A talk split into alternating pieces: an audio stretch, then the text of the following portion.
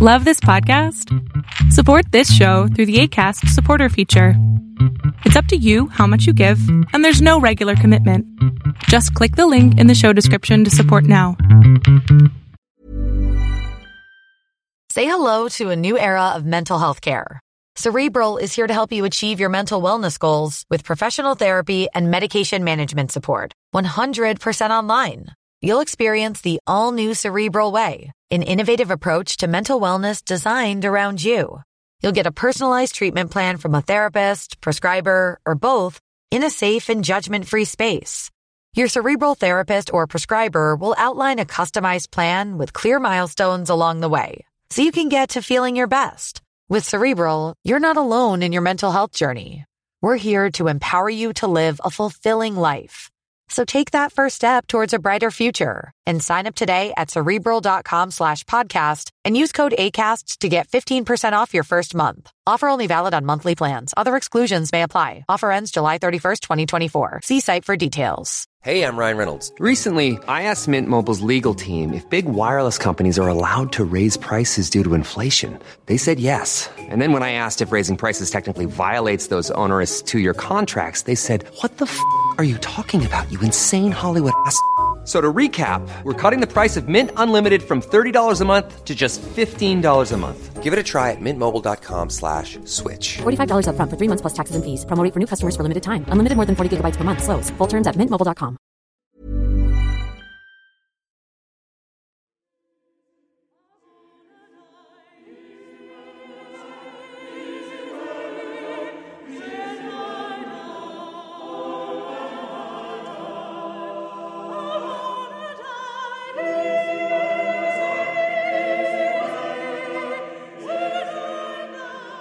Welcome to Tales to Terrify, part of the District of Wonders network.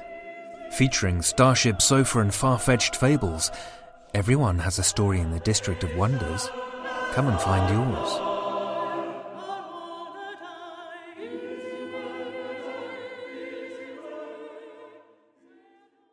Good evening, children of the night. Welcome to another episode of Tales to Terrify. In two past episodes, I had mentioned Matt Ruff's novel Lovecraft Country, which I very much enjoyed, and Jordan Peele's Get Out, which I certainly enjoyed. I was surprised at how good of a horror movie that funny man Mr. Peele made, but turns out that he can work in different genres and do a good job. I may or may a line between the two because both of them are unquestionably pieces of horror fiction, but both include racism in America. Now, word is circling that Jordan Peele is now producing a series based on Lovecraft Country for HBO.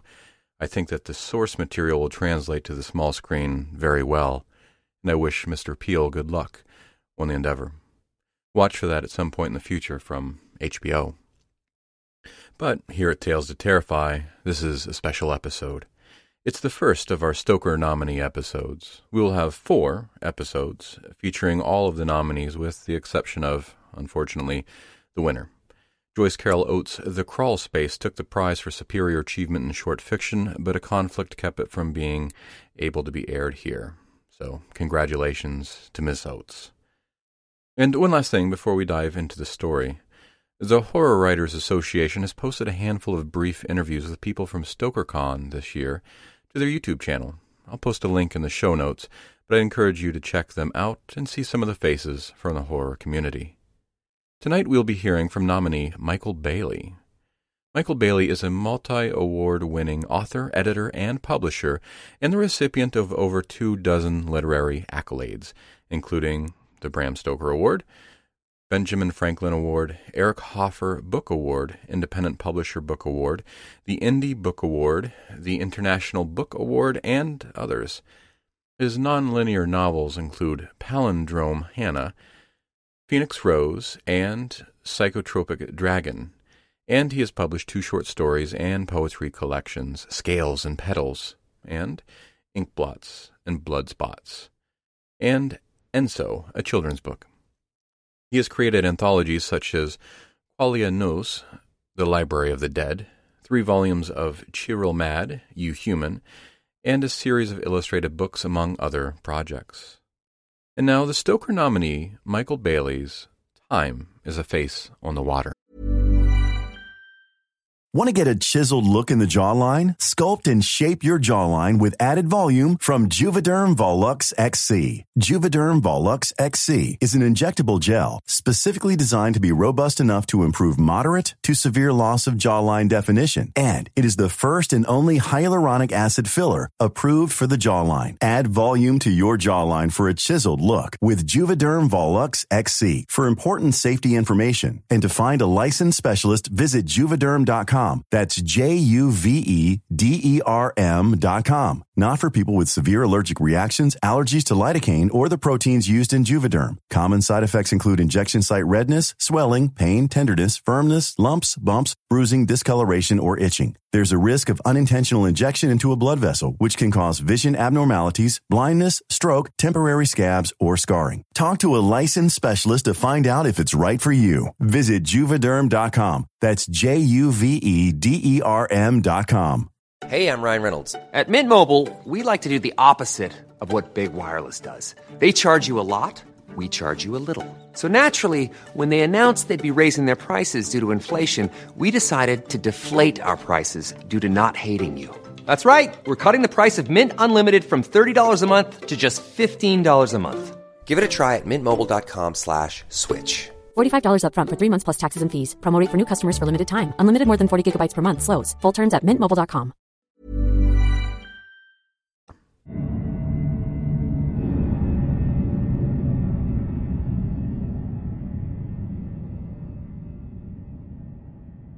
Life is so beautiful that death has fallen in love with it. A jealous, possessive love that grabs at what it can. Yann Martel, Life of Pi. I loved you then, and I love you now, and I have loved you every second in between. Stephen King, Lisey's Story. Act 1 The Past. What kind of play is this? Gounet admired the rivulets interrupting the otherwise placid pool of water in the creek out back, the place he went to think, to reflect on life, and to figure out what the fuck it all meant. Death had taken his daughter, Eravata. He and Lucy chose the name after looking through a book on names and originations. Eravata, sometimes Air for short, meant child of water, which they thought clever since Gun's own name was Turkish for sun, and Lucy derived from the Latin lux, meaning light. From sun and light, they had created a daughter they had sometimes called air and sometimes called water. And she was gone. Ten years ago she died, like it was yesterday. A tragedy? Yes, life's often a tragedy, but sometimes much more. A comedy? No, no one's laughing. A history. Yes, there's much history involved. Life was a beautiful play, for the most part. Full of rich colors, warmth, love, and characters. So many characters. Full of dialogue, sometimes internal, but more often spoken aloud, whether necessary or not. And of course, life was full of memorable scenes, one after another after another, like rivulets of water dancing chaotically together. And yet, sometimes, life quieted down and turned placid, allowing you to reflect more clearly on the three acts of past, present, and future. Act 1, in Gunn's case, encompassed approximately 30 years of his life and could be summarized by the following birth, childhood, adolescence, transition to adulthood, sexuality, self discovery, finding and marrying the light of his life known as Lucy, and then writing the first act of Iravata's play, which, since life turns like a wheel, included her birth, childhood, adolescence. Iravata had lived a one act play, and now I'm entering Act Two of my own two or, if I'm lucky, three act play, Gun mused, staring at the water. The creek, like the rest of state, had mostly dried up. Sparse rain the night before trickled water down the creek, which traveled the long path from the mountain and eventually through their backyard. Such a wonderful sound. Small pools of black had welled where it could, as insects skimmed over the surface. Green, mossy river rocks below created the dark appearance. The rain often summoned newts, and less often salamanders, to the uncovered rocks. And Gunn noticed now an orange bellied creature with bubbly brown skin surfacing for air. He and Air had often carried these timid California newts around the property, and they didn't seem to mind. They held on tight, in fact, with a strong embrace, as if affectionate. The Taricha torosa, he later discovered, secreted a potent neurotoxin called tetrodotoxin, hundreds of times more toxic than cyanide. The same toxin found in pufferfish and certain frogs. They're not dangerous by any means, Gun assured Lucy on more than one occasion. Well, they are, but only if you poke them with a stick real hard, and only if you ingest what they excrete. It was chain reaction of events, much like life, that made the California newt so interesting. To protect itself from birds, snakes, and other prey, the seemingly innocent creature had evolved over time to excrete the deadly toxin, arching its back and writhing to expose the bright orange warning color of its belly if pierced, making the newt nearly untouchable as a species. Yet, as if a long winded Darwinian joke, a few species of garter snake evolved as well, developing a genetic resistance to tetrodotoxin, putting this particular animal back in the food chain. And now they were nearly extinct. But who fucking cares about newts? Gunn thought. As if in response, the newt crawled ever so slowly onto a dry rock and studied him. A blue and white sky reflected against the black mirror surface of the small pool, as well as the autumnal changing yellows, browns, and reds of grapevines intertwined in the branches of the trees lining the creek bed. Seafoam green Spanish moss draped over limbs like delicate lace. Rainbow colors surrounded him as sunlight permeated the canopy in stripes. Looks, he thought. Lucy, my light. When placed together, their names formed the compound word sunlight. Look, a heart, Air had said one day, holding a large crimson grape leaf against her chest. Gun took in the memory as well as the crisp smell of redwoods and birches and dying grapes, as the wind offered all of it to him. They had sometimes floated leaves down the creek when it was running well to see whose would reach the waterfall by the big rock the fastest. Gun found a yellow grape leaf and placed it in the water.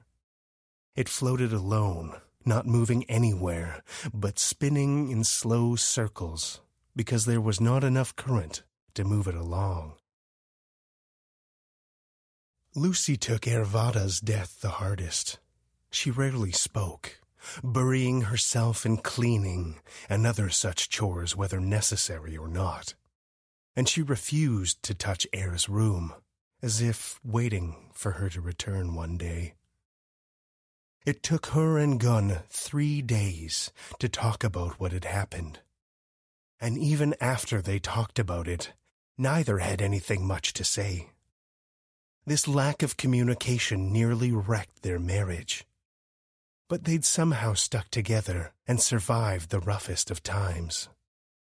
It wasn't Lucy's fault, but both their faults. Communications a collaborative enterprise. Will she stay?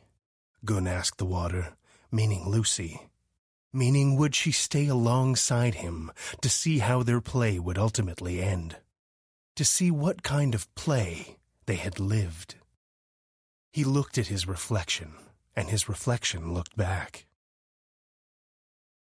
Ten years, he thought. Will she stay for ten more years? Water rippled the wind from the bugs, from floating hearts and other debris, from the deadly newt crawling back under the surface. Ravens fluttered and cawed from the tree tops, as if laughing from above at his internal dialogue. The scent of leaves decomposing on the wet ground at the edge of the creek was aromatic, along with the mushrooms and lichen growing on fallen branches, and the snapped fir tree dangling perpendicular over the water. And then the face changed, much quicker than the season. His once brown hair was a little less brown, with perhaps some peppered gray, perhaps thinner. His facial hair appeared lighter as well, his cheeks more gaunt, his eyes a shade darker and baggier. He was older. Ten years. This is what I will look like in ten years. A hazy version of Lucy's face peered over his reflection's shoulder, like a heat wave over hot asphalt. She, too, appeared ten years older. Crow's feet had begun at the corners of her eyes, her face thinner, her expression as sad as his. This is what she will look like in ten years. She was a stunning woman, always. Add another ten years, and another ten years, and hell, even another, and she'd still be as beautiful as the day he fell in love with her all those years ago. But that was more of the past. Love's a hard thing to find after tragedy. Gunn turned and was surprised to find Lucy standing there. This was his daydream, after all, his glimpse into the looking glass. She didn't say anything at first, only put a hand on his shoulder. He put his hand over hers, and together they looked at the creek. The high afternoon sun had dropped closer to the horizon to become a setting sun, the colors changing once more before their final fade to colorless night. The yellows more orange, the oranges more red, and the reds becoming various shades of purple like the mountain range to the east. The colors seemed warmer, almost glowing, although it was much colder than when he had first come out to the creek to think. I found something new, she said, meaning something of Aravada's. Ten years had passed, and they were still finding pieces of her past scattered around them. A week after her funeral, which was also a week after Air's tenth birthday, Gun found a shriveled balloon left over from her birthday party. He found it in the laundry hamper, of all places. Not necessarily thought matching. it was a bunched up sock mixed in with the rest of her dirty clothes. Air had often worn bright socks. And he remembered knowing then that Lucy would wash these clothes, even though she'd never be able to wear them again. It was a red, oxidized balloon that he found, like a blotch of memory with some of air's breath trapped inside. He'd held the balloon close to his chest, sobbing tearlessly, his chest caving painfully with each uncontrolled spasm. Sometimes it hurts to cry, his mother once told him and it was then he finally understood her meaning. The tears eventually came, and they did hurt, and by that time Lucy had come looking for him, because he'd been gone for so long. I said I found something new, she said. Yeah? Where were you just now? I was just remembering the balloon. She squeezed his hand tighter, and he squeezed back three times. I love you, it meant. One squeeze for each word. Some words were harder to say after losing a daughter. But some words could be said without talking at all. She squeezed back two times, ever so softly. I know. Aravata had created the secret language, perhaps a dozen or so phrases through various hand squeezes. It was one of the few things of hers that didn't hurt to keep. They held on to the balloon for a few more days after finding it, and it sometimes joined them at the dinner table or on the dash of the car when they went out for a drive. And every day the balloon shrank and what was left of air inside slowly dwindled and dwindled. Yeah, she said. I remember the smell, he said. We were so afraid of losing her, you know. Her breath was in there, that small part of her we could keep. But by holding on to the balloon and not releasing her breath meant we could lose her forever. Even though by cutting open the balloon, we'd get her for that brief moment and still lose her forever. She squeezed his hand once for a long time. It didn't mean anything specific but somehow meant something that couldn't be expressed in words. And they both understood. Lucy had squeezed his hand like that the moment before they cut open the balloon to let the last of air go. It smelled like huckleberry lip gloss, she said. It did.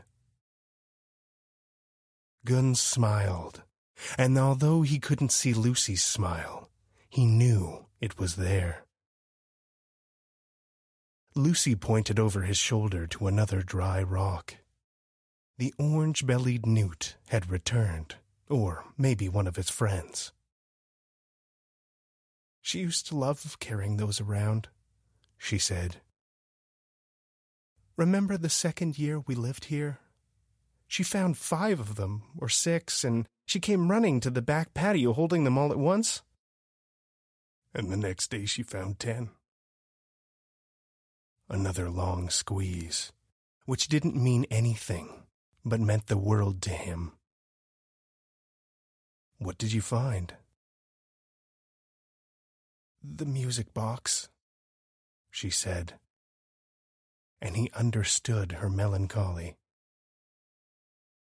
They had kept Air's baby teeth in a cheap music box Lucy found one weekend while thrifting. The box was wooden, covered with intricate carvings of flowers. When you opened the lid, it smelled like cedar, and what was left of the ballerina inside, just her feet and ankles since the rest of her had broken off long ago, spun round while the tune of Swan Lake played on what sounded like the world's smallest xylophone. I was dusting the dresser in our room and moved a pile of books out of the way and knocked it to the floor. The lid won't close, so the music kept playing and playing, so I spun the shoes by hand until the music stopped. It was an awful sound, like mechanical crying. I think I broke it for good. And then I saw her teeth, Air's teeth, scattered on the carpet. I found them all I counted. Some with dried blood and. Lucy, he said, and glanced over his shoulder. It was the first time they'd looked into each other's eyes since the reflections in the water of the creek. But that wasn't really looking. That had been a cheat. She had aged ten years. She's been crying, he told himself. She's been crying and her eyes are puffy and dark. No, no, she can't be older. And her eyes are tired, like mine. That's all. Lucy always had dirty blonde hair, but it seemed dirtier now, and longer. Her hands still in his felt lighter, her skin more delicate, papery. She had definitely aged. And his own weathered hand. I just wanted to tell you so you wouldn't be upset, she said. We'll find a new music box. Gun squeezed her hand. Three times. I love you. The secret message went unanswered as Lucy slid her hand free. She offered an expressionless flat smile, turned away, and headed back to the house. Act 2 The Present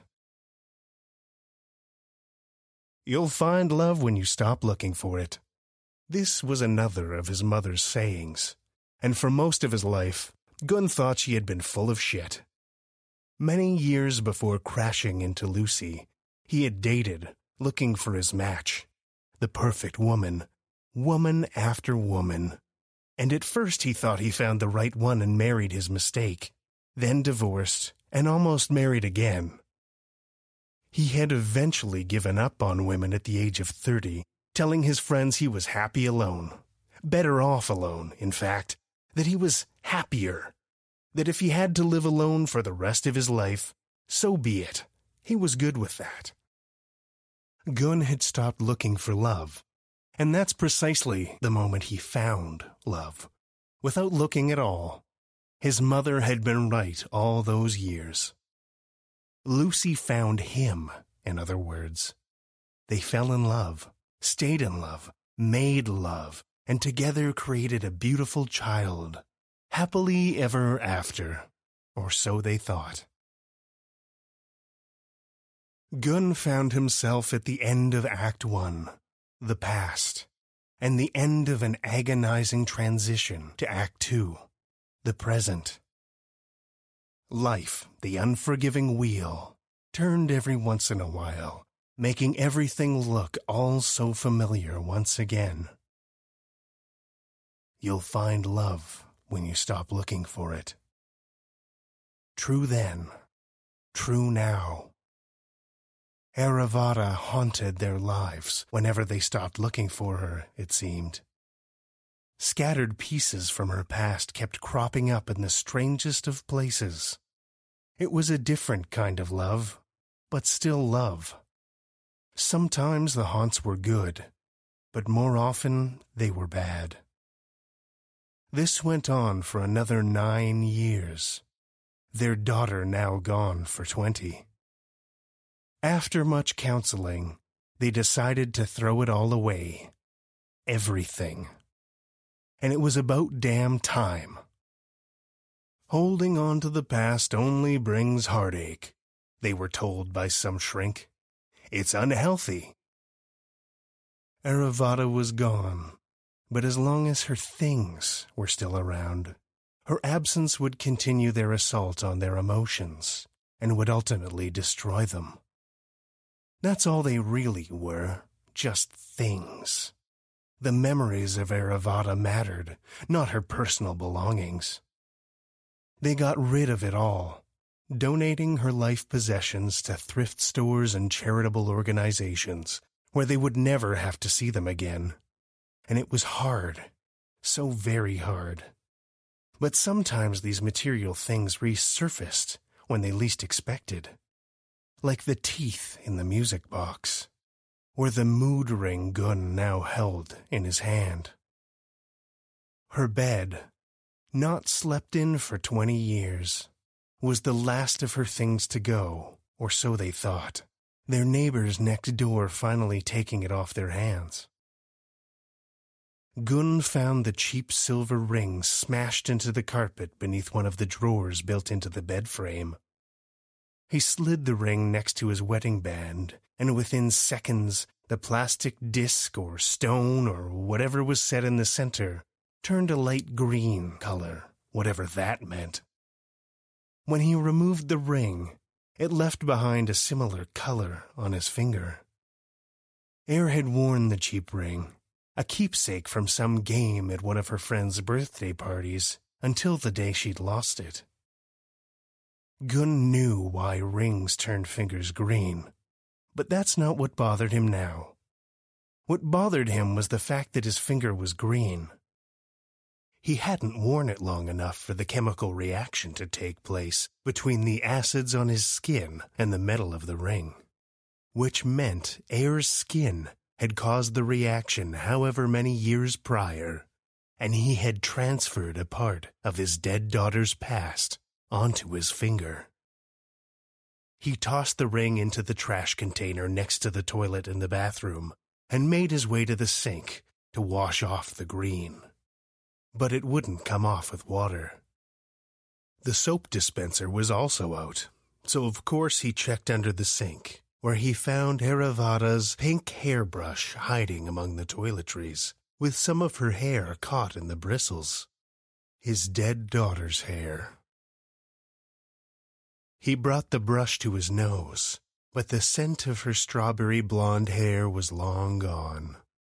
It smelled like the pipes under the sink he tossed the hairbrush into the trash and missed, and I found her phone, Lucy said from the other room.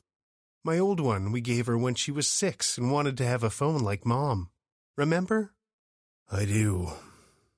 Lucy, we need to. She used to record herself singing. The Redolent. She loved a band called The Redolent for some reason. I followed bands like that too, when I was her age. I've been charging the phone.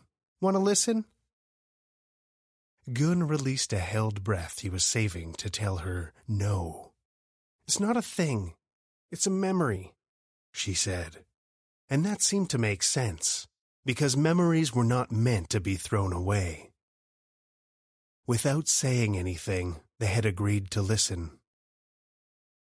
The rain won't fall on the both of us if I pull you in close and you pull me in close. The sky, although it cries, the sky won't cry on the both of us.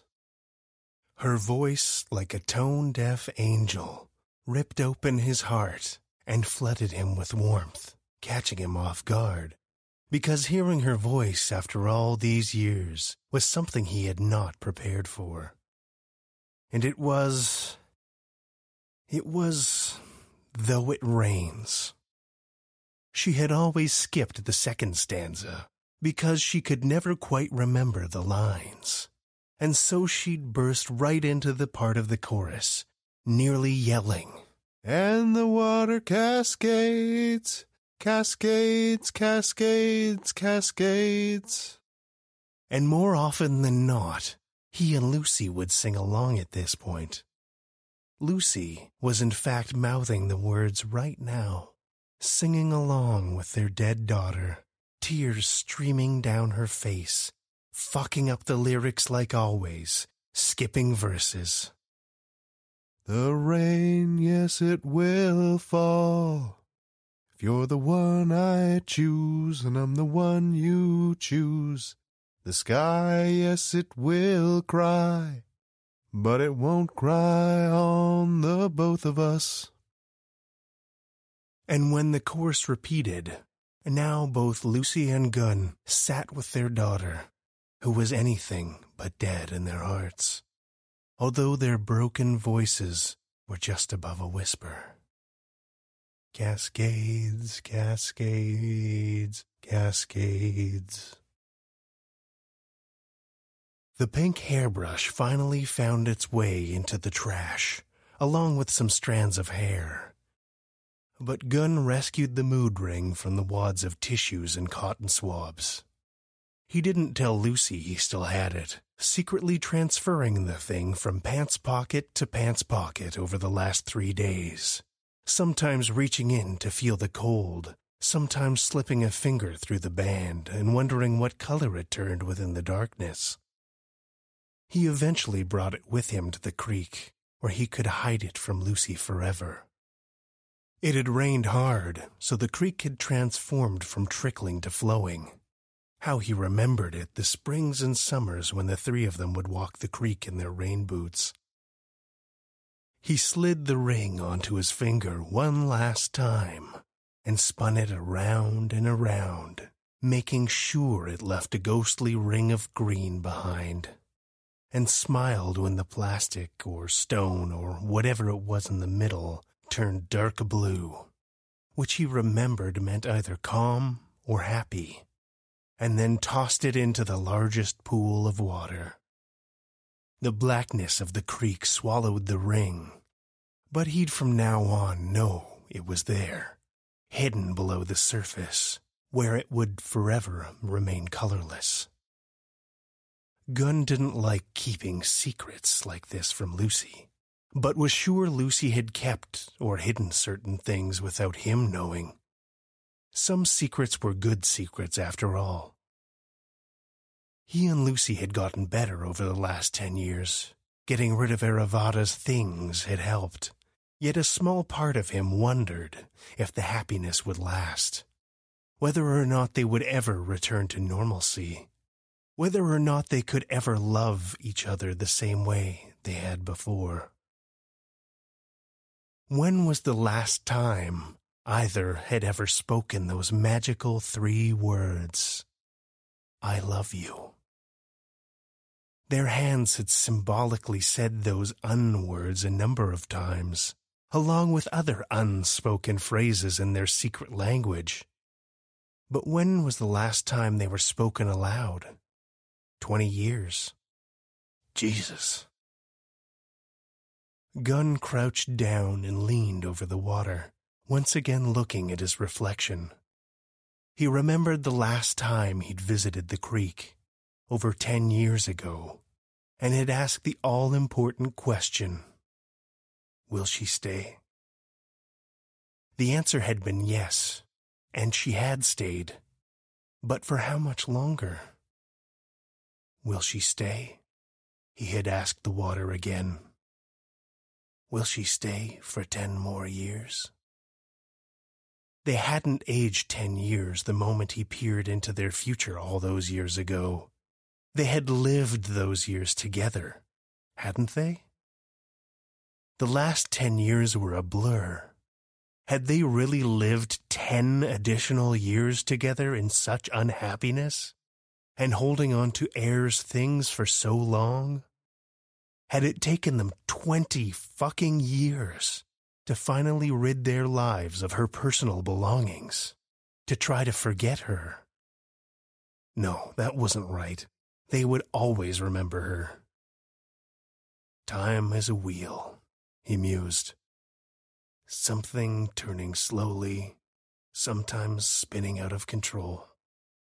Time had spun for the last ten years, and had for some reason stopped at this exact moment, on this cold winter morning, so he could once again reflect on life.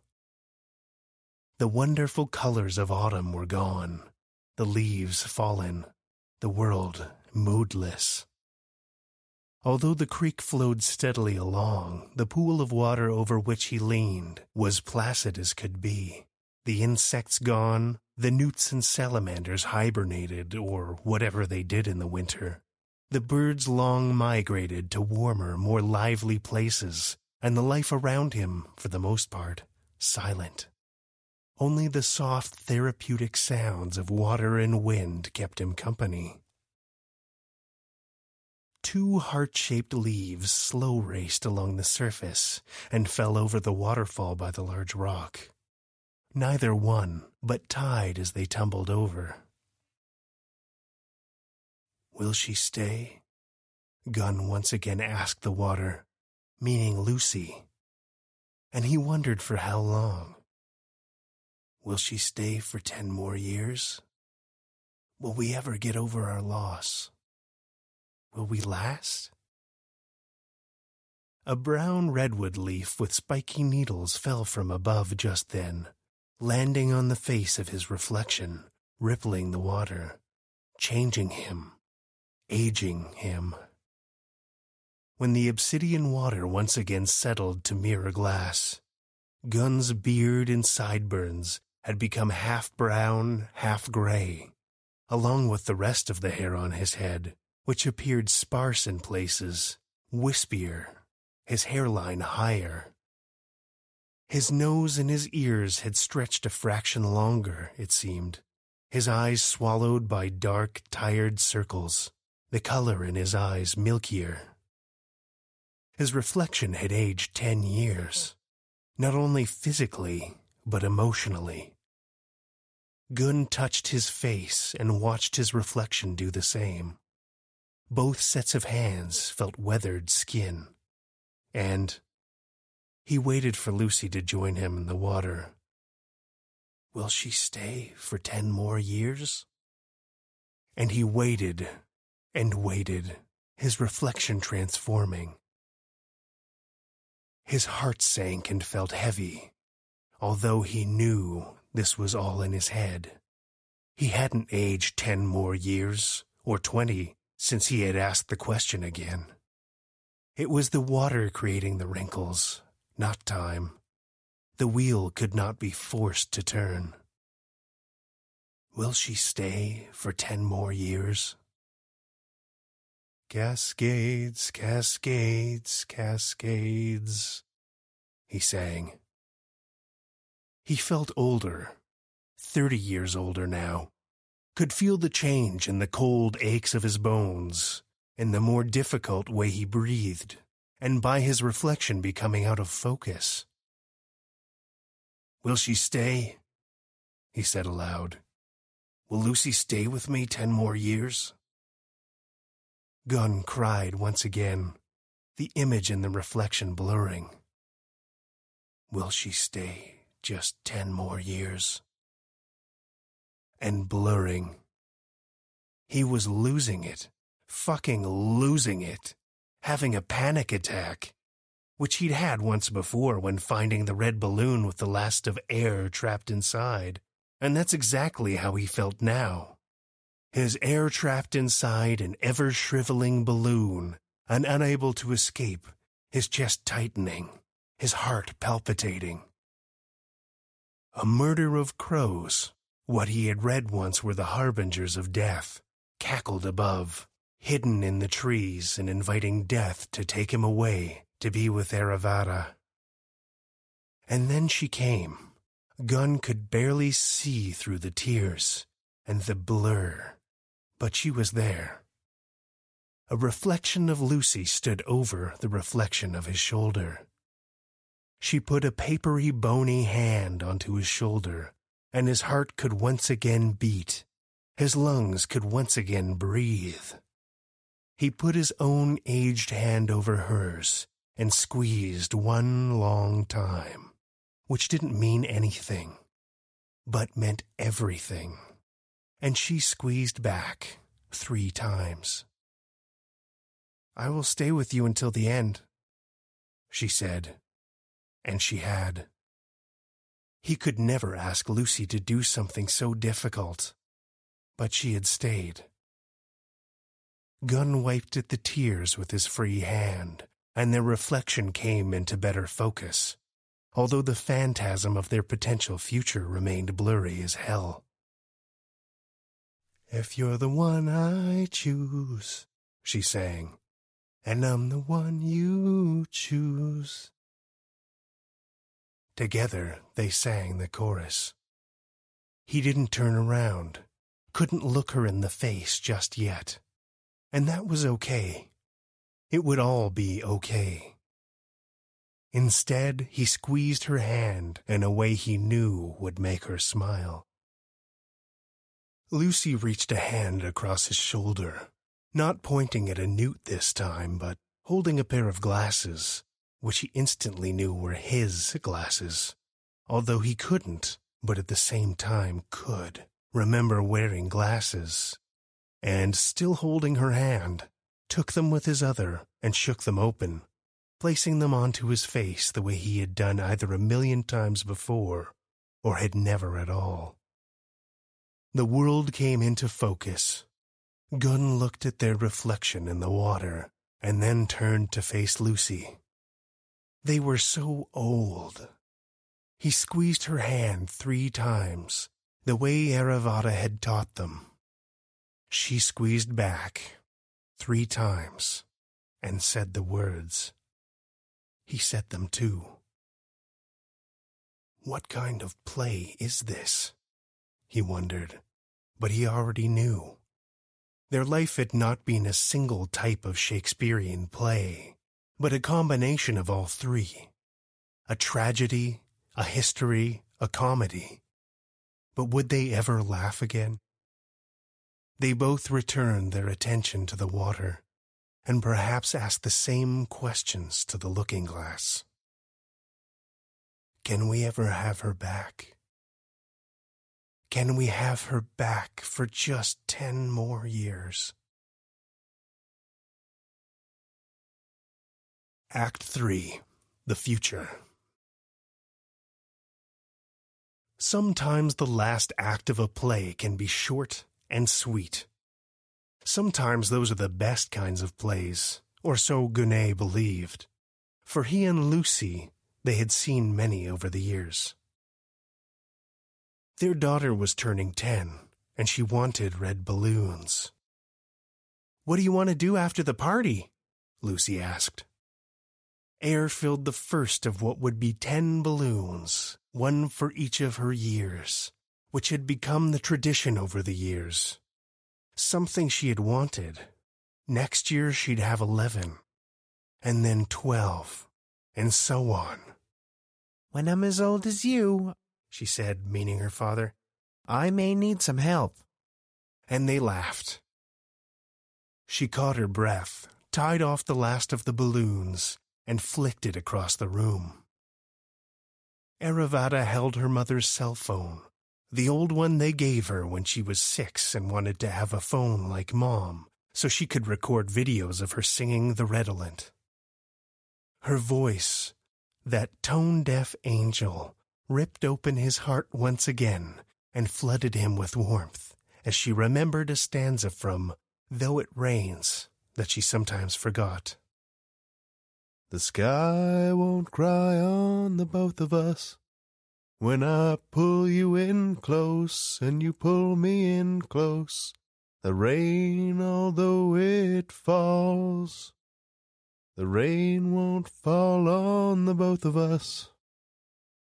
Lucy sang along for the chorus, and Gunn joined in, the three of them bursting right through the chorus, their voices crackling, nearly yelling, and finally breaking into another fit of laughter.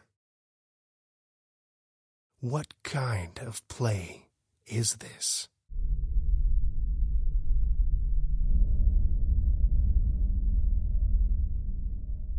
That was Michael Bailey's Time is a Face on the Water, as read by our own Drew Sebesteny.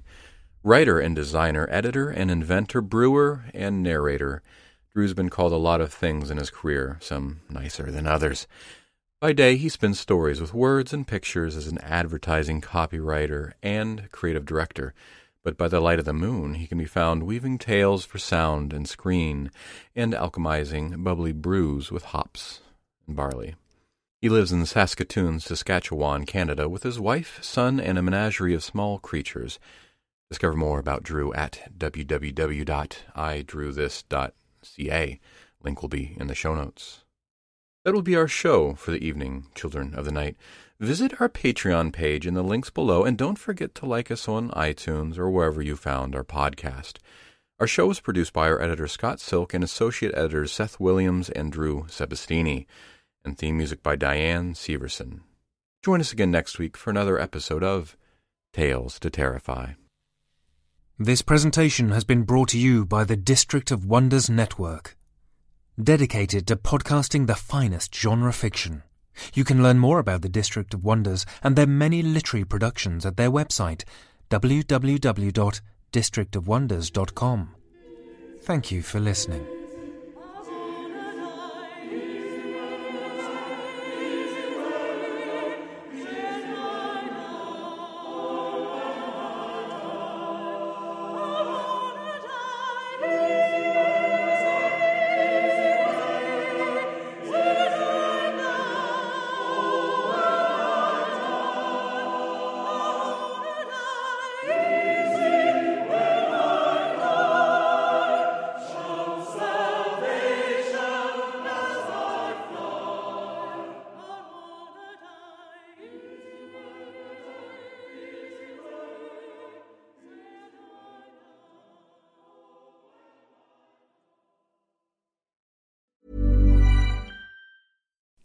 You like to look five years younger? In a clinical study, people that had volume added with Juvederm Voluma XC in the cheeks perceived themselves as looking five years younger at six months after treatment. Look younger, feel like you. Add volume for lift and contour in the cheeks with Juvederm Voluma XC. Reverse signs of aging by adding volume to smooth laugh lines with Juvederm Vollure XC. For important safety information and to find a licensed specialist, visit juvederm.com. That's J U V E D E R M.com. Not for people with severe allergic reactions, allergies to lidocaine, or the proteins used in Juvederm. Common side effects include injection site redness, swelling, pain, tenderness, firmness, lumps, bumps, bruising, discoloration, or itching. There's a risk of unintentional injection into a blood vessel, which can cause vision abnormalities, blindness, stroke, temporary scabs, or scarring. Talk to a licensed specialist to find out if it's right for you.